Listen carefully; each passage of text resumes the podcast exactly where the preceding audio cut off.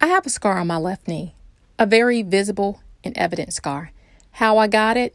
I was riding my brother's bike one day, his brand new bike. I asked him with permission, could I ride? He said yes, but he wanted to enjoy his brand new bike, and deservingly so. So when he asked me to get off that bike, I should have, but instead I kept circling around in front of our mother's yard, talking to our friends, refusing to oblige his request. Next thing I know, pow! I land on the ground, knee first, the wound gushing with blood. I didn't have to get a cast or stitches, but the evidence of that wound is still with me and remains in the scar form.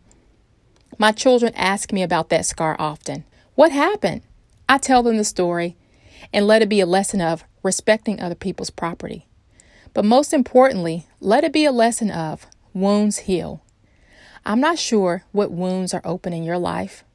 I'm not sure what caused that wound. But know this, wounds heal, just like my scar. You may have a scar that forms as a result of that wound, but guess what? That means you found healing.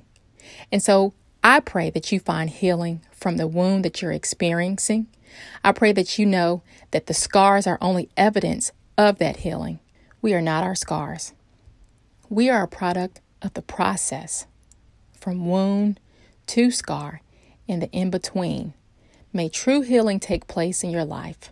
This has been another Daily Huddle. Be sure to subscribe to Let's Talk Game with Tiffany Lewis on your favorite streaming platforms.